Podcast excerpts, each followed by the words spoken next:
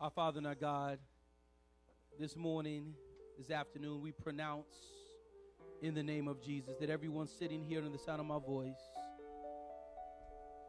oh God, that we want to receive that blessing on today.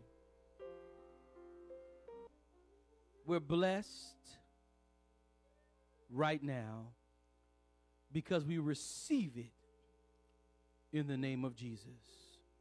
And because we're blessed, oh God, whatever we were dealing with in twenty ten, we're going to leave it there.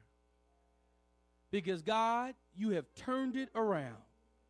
You are in the process of turning it around in twenty eleven. Now let the words of my mouth and the meditations of my heart be acceptable in thy sight. Lord, you're my strength and you're my redeemer. In Jesus' name, let everyone say amen.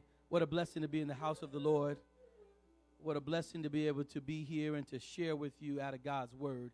Thank you, praise team. Thank you for all that you're doing today. Jeff, it's good to see you. I see you have your lovely wife with you today, and it's always a blessing to have Jeff Jefferson around. He's a great guy, Jeff Jefferson.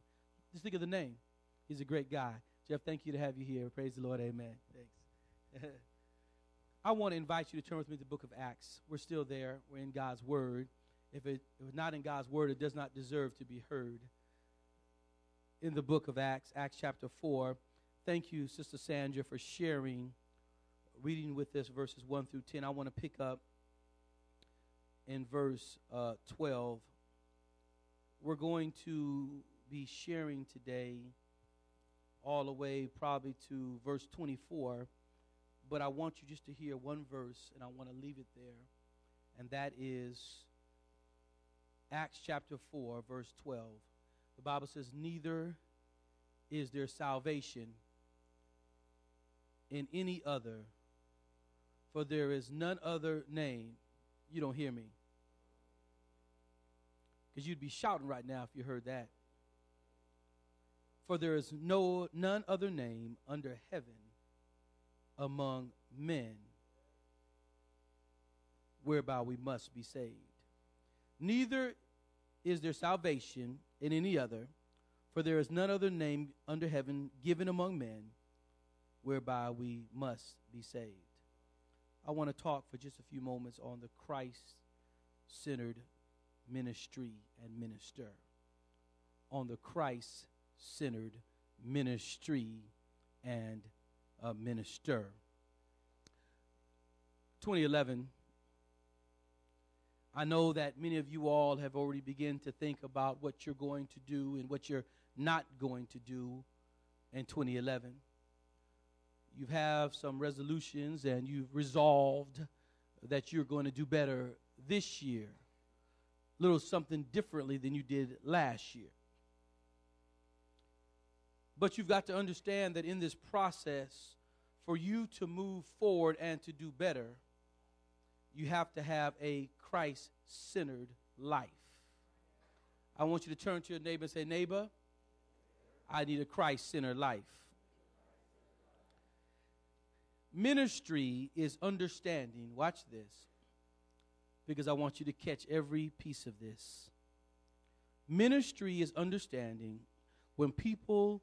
You could, that people around you um, oftentimes don't come through.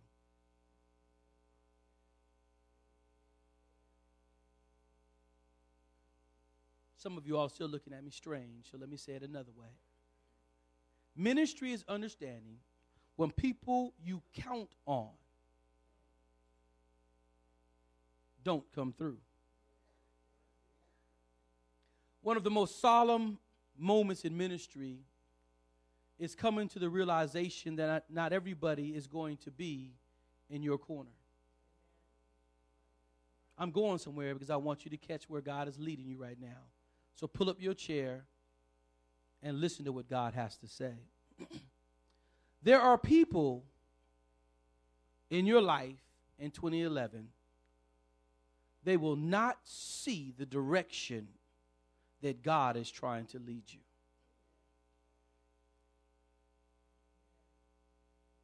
And there are some people in your life who want you to stay in twenty ten. Because in twenty ten, they can still walk over you. In twenty ten, they can still hover over you. And so they don't want you to get to twenty eleven because God has got a blessing for you in twenty eleven. One of the toughest lessons I had to learn is that not everybody is going to get on the train with us. And those who get on the train with you, some of those will get off the train. One of the first lessons I had to learn in ministry, when I when I first started ministry as a young preacher, I, I had to learn at one of my first churches, I had to learn that uh, as it relates to leadership, uh, for some people, leadership is keeping score. Well, I did this for you, Pastor, so I need you to. There are some people who want to keep you in twenty ten because they know that God has got a blessing for you in twenty eleven. And so one of the ways that they keep you in twenty ten is because they've kept score of what they did for you in twenty ten, so now you owe me in twenty eleven. And that's a problem. For the Bible says, owe no man. You have to be careful who you indebt yourself to. There are some people in your lives in your life that you have to be willing to walk away from in twenty eleven if you want to understand that God is going to take you to a brand new place. And that's difficult. Let me talk to you. That's very difficult because, you know, oftentimes uh, we feel safe in twenty ten. There are providers. So we feel safe. And so we stay at a certain level. We stay where we where we are academically or intellectually or spiritually or socially. We stay there because we're afraid that if we move forward, we're going to lose them in twenty ten. But twenty ten is in the past. And what God wants you to do is have a powerful and awesome twenty eleven. But you can't get there, because you still focus on those issues and challenges in the past. God says, let those go and, and move forward. Trust that what I want to do is bring the best out of you. That's why you need to turn to your neighbor and say, neighbor, I'm a ten. You need to say that with more confidence. You're not at twenty eleven yet. Because if you were at twenty eleven, you would say, I'm a ten. And that's right. Because what happens is there are some people who want to sabotage you so bad, your self-esteem, that they want to crush you and keep you in twenty ten. But what God wants to do is God wants to take you to a brand new level. When was the last time you lost sleep? I bet if I were to go around this room, most of the situations or situations that we are in has to do with a relationship with somebody who you would put all your stock in, and somewhere along the line they damaged you, and now you cannot move forward because you're still focused on the past. And so you're here in twenty eleven, but you're tied to twenty ten because you're tired and you can't get no sleep.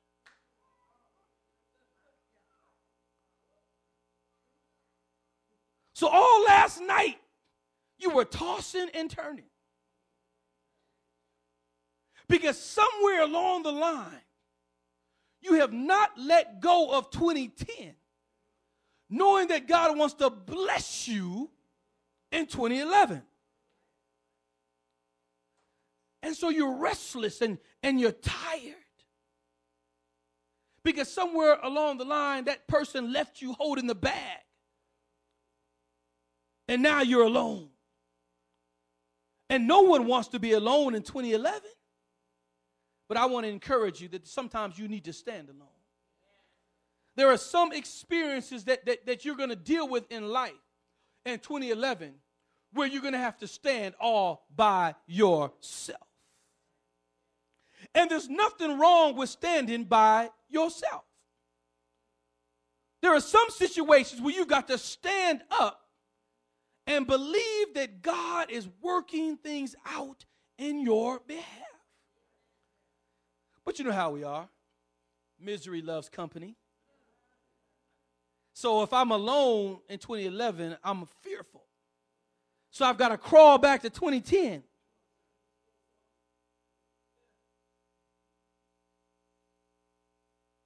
Because I'm fearful of what God wants to do in my life. I want to declare to you today that God wants to bring the very best out of you. Them dreams you've been writing down, Pastor Drummond, he's going to grant them in twenty eleven. Those ideas, Jeff, that you've been toiling with and writing down, God's going to open up those doors for you. That ministry, that situation that you have, God will give you that promotion on your job. That health situation that you're dealing with, you're wondering how you're going to how you're going to make it through. God will show up and show out. But you've got to trust God.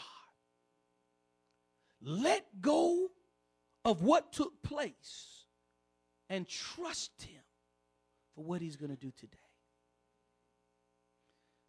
Understand in ministry that you will have people who will work against you.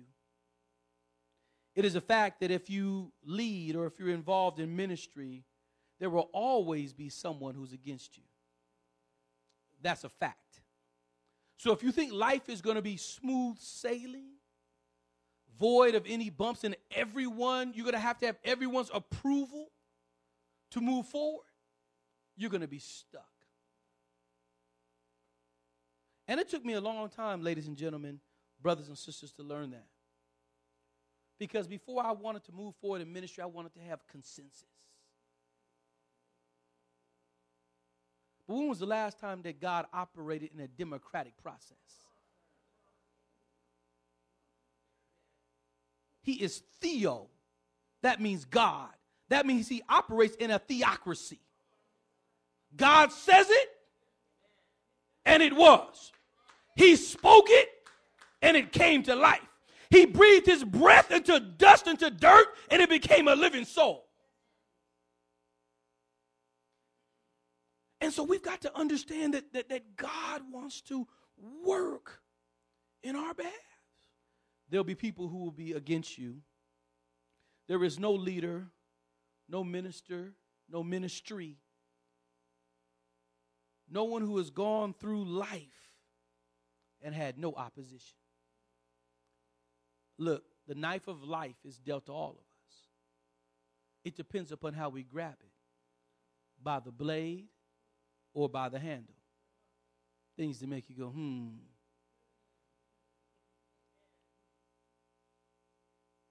You have to decide, on the river, on the bank. You have to decide. You have to realize that, that in ministry, there will be times that you will have to stand alone. A- as a leader, there will be times when nobody else is going to stand with you. But God will. There will be times in your life where you will feel discouraged. And you will wonder if anyone else is around, but God is. That's why the Bible says in our text, as you pull up to our text, notice if you please, Peter and John evidently had a vital connection with Jesus Christ. How do I know? The Bible tells us in its context that Peter and John, listen to this, at the hour of prayer in chapter three had gone up to worship the Almighty God. Now listen, they were penniless, but they were not powerless. And consequently, they came across a lame man, a lame from his mother's womb, the Bible tells us, and they didn't have any silver, but they did have a Savior. Somebody ought to say amen. They did not have any gold, but they had a God. And consequently, they offered him, such as I have. I may be by myself, but I have God with me. They said, we have no silver, we have no gold, but we do have the name. The Bible says, in the name of Jesus Christ, rise up and walk. In the name of Jesus Christ, get up and walk. In the name of Jesus Christ, rise up and walk. And immediately, according to Luke, the physician records that, that his ankle bones were straightened. Come on now. They were strengthened. And, and consequently, Peter and John, listen to me, were thrown back in jail. They were denied due process. They were victims of injustice. The next morning, we meet them in chapter four. That's what we talked about. And the Bible tells us they're by themselves. They're alone. They're in front of the Sanhedrin. Those are the elders of the day. They gathered to indict Peter and John, but, but somehow they turned that court hearing into a pulpit. And he declares that Jesus, the crucified Christ, is risen from the dead. And by the power of the name of Jesus Christ, this lame man stands before you. Well, evidently, they wonder because they are checking out these two individuals. And they are wondering how, how, How do we explain this powerful phenomenon? How do we explain this momentous movement, this gospel genius? They are standing before us boldly and brightly. It appears that they were standing alone. But here they are telling us about theology. They have not been approved to a, a, a religious establishment. There is something creative about them. Listen to me. They're speaking with boldness and, and brilliance. I'm talking about where they are now in twenty eleven. And they marvel and recognize that these are the two brothers who had been kicking it with Jesus. You see, they realized that if they were going to move forward in twenty eleven, they had to be connected with the Christ.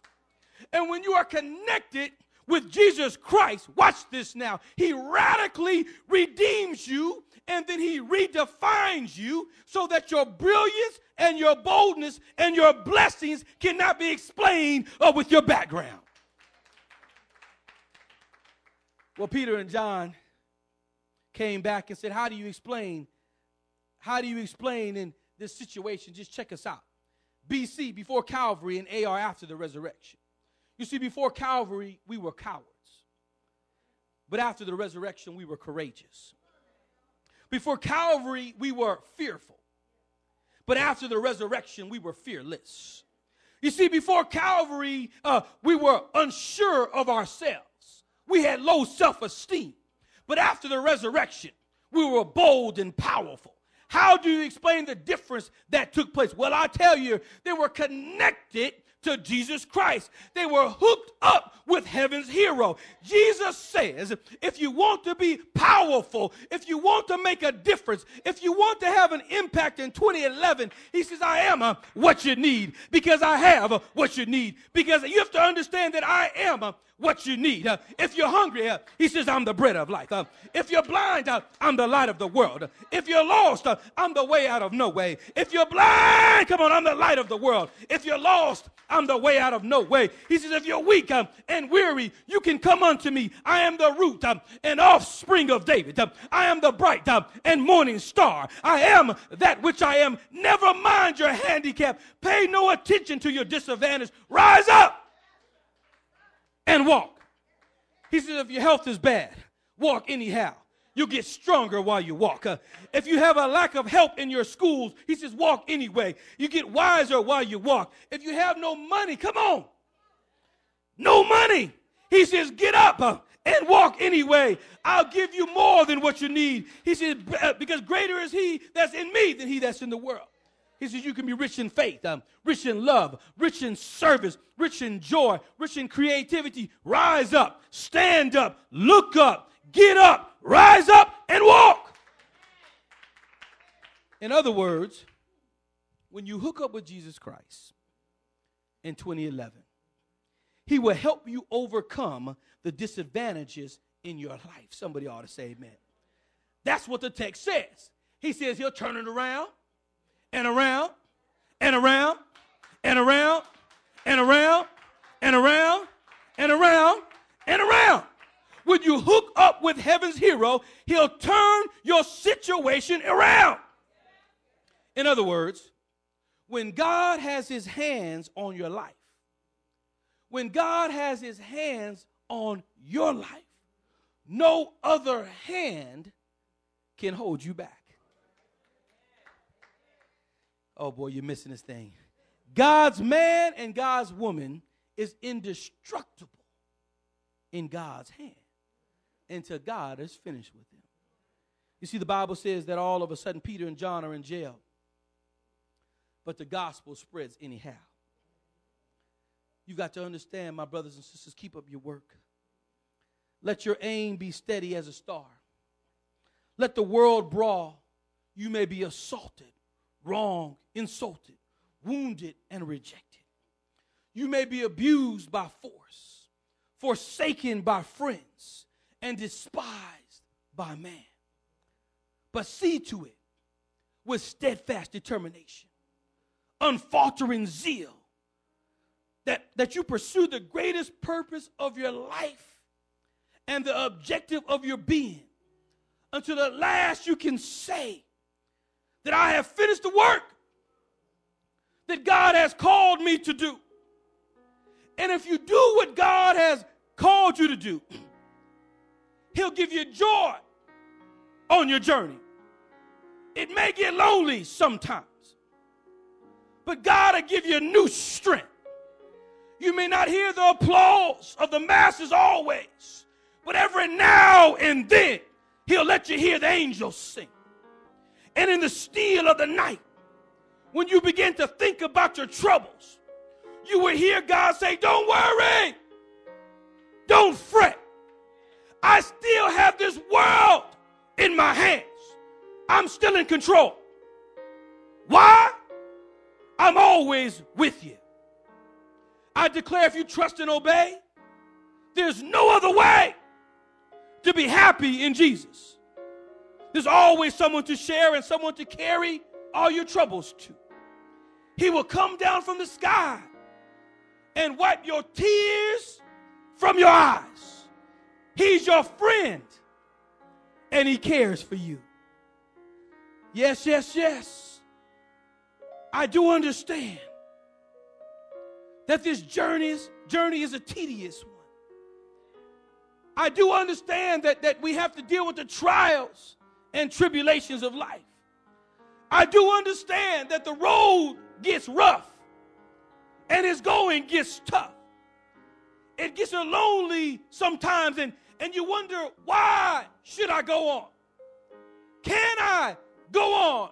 How am I going to make it? People don't seem to care. People are always complaining. Folks are always struggling. Why should I go on? Why should I keep on moving forward when folks keep turning their backs on me? When folks continue to spit on me and walk all over me and talk about me? Why should I continue? But the Bible says if you've been born again, you can't give up. For the Bible says that for God so loved the world, that he gave his only begotten son, that whomsoever believeth in him shall not perish, but have everlasting life. Sometimes we feel discouraged and think my work's in vain. But then the Holy Spirit revives my soul again. And when I get to heaven, and I stand before my God, when I stand before the, the, my Heavenly Father's throne, I think I will know what I will ask him. God's going to ask me, did you do, Pastor Richardson, what I asked you to do? Did you stand when no one else wanted to stand with you? Did you be the husband that God has called you to be to your wife? Were you the father for your children? Did you do what I asked you to do? And I want to be able to say with every breath that's in my body, yes, Lord, yes, Lord, yes, Lord. I've done what you've asked me to do. I've done what you've asked me to do. In twenty eleven, I want to ask you, are you going to be able to say, God, I've done what you've asked me to do. I've heard your voice, and God, I'm doing what you want me to do. That's my prayer. That's my encouragement for you on this day, that no matter what you go through, no matter the trials or tribulations, you've got to do what God has asked you to do. You've got to follow God's word. And you've got to trust him every step of the way. Because when it's all over, soon and very soon, when it's all over, I shall wear that crown. When it's all over, I'm going to take that crown and put it at the feet of Jesus and say, worthy, worthy, worthy, worthy, worthy, worthy is the Lamb that was slain from the foundations of the world. Yes, God, yes, God, yes, I've done what you've told me to do.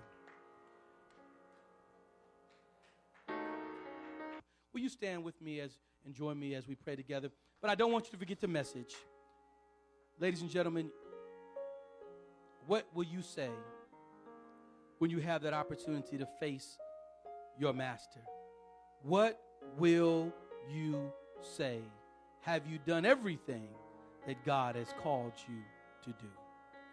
Let us pray. Our Father and our God, I want to thank you first and foremost for your love, and I want to thank you for this wonderful, wonderful day and wonderful Sabbath, this, this wonderful beginnings of a new year. I pray, oh God, that you will bless us like you've never blessed us before. Everyone here under the sound of my voice, I pray, oh God, that you will give them what they need. And then, Lord, I pray that when you shall come in the clouds of glory, please save us. It is our desire to go home to live with you forevermore. In Jesus' name, let everyone say, amen.